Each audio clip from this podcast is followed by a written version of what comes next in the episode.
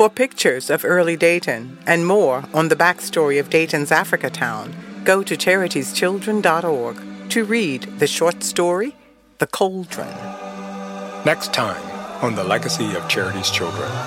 19 year old Nathaniel Nat McCleary led the mob attack on the innocent. With an invasive sense of entitlement, they brought dogs, whips, and clubs to the door of Alexander Price. Forcing their way into his home, McCleary and three others demanded services from the Yellow Woman.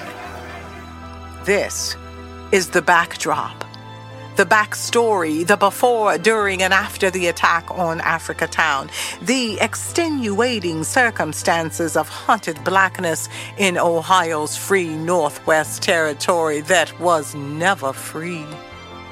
Charity, the Davises and Broadies on the front lines next time on the legacy of Charity's children.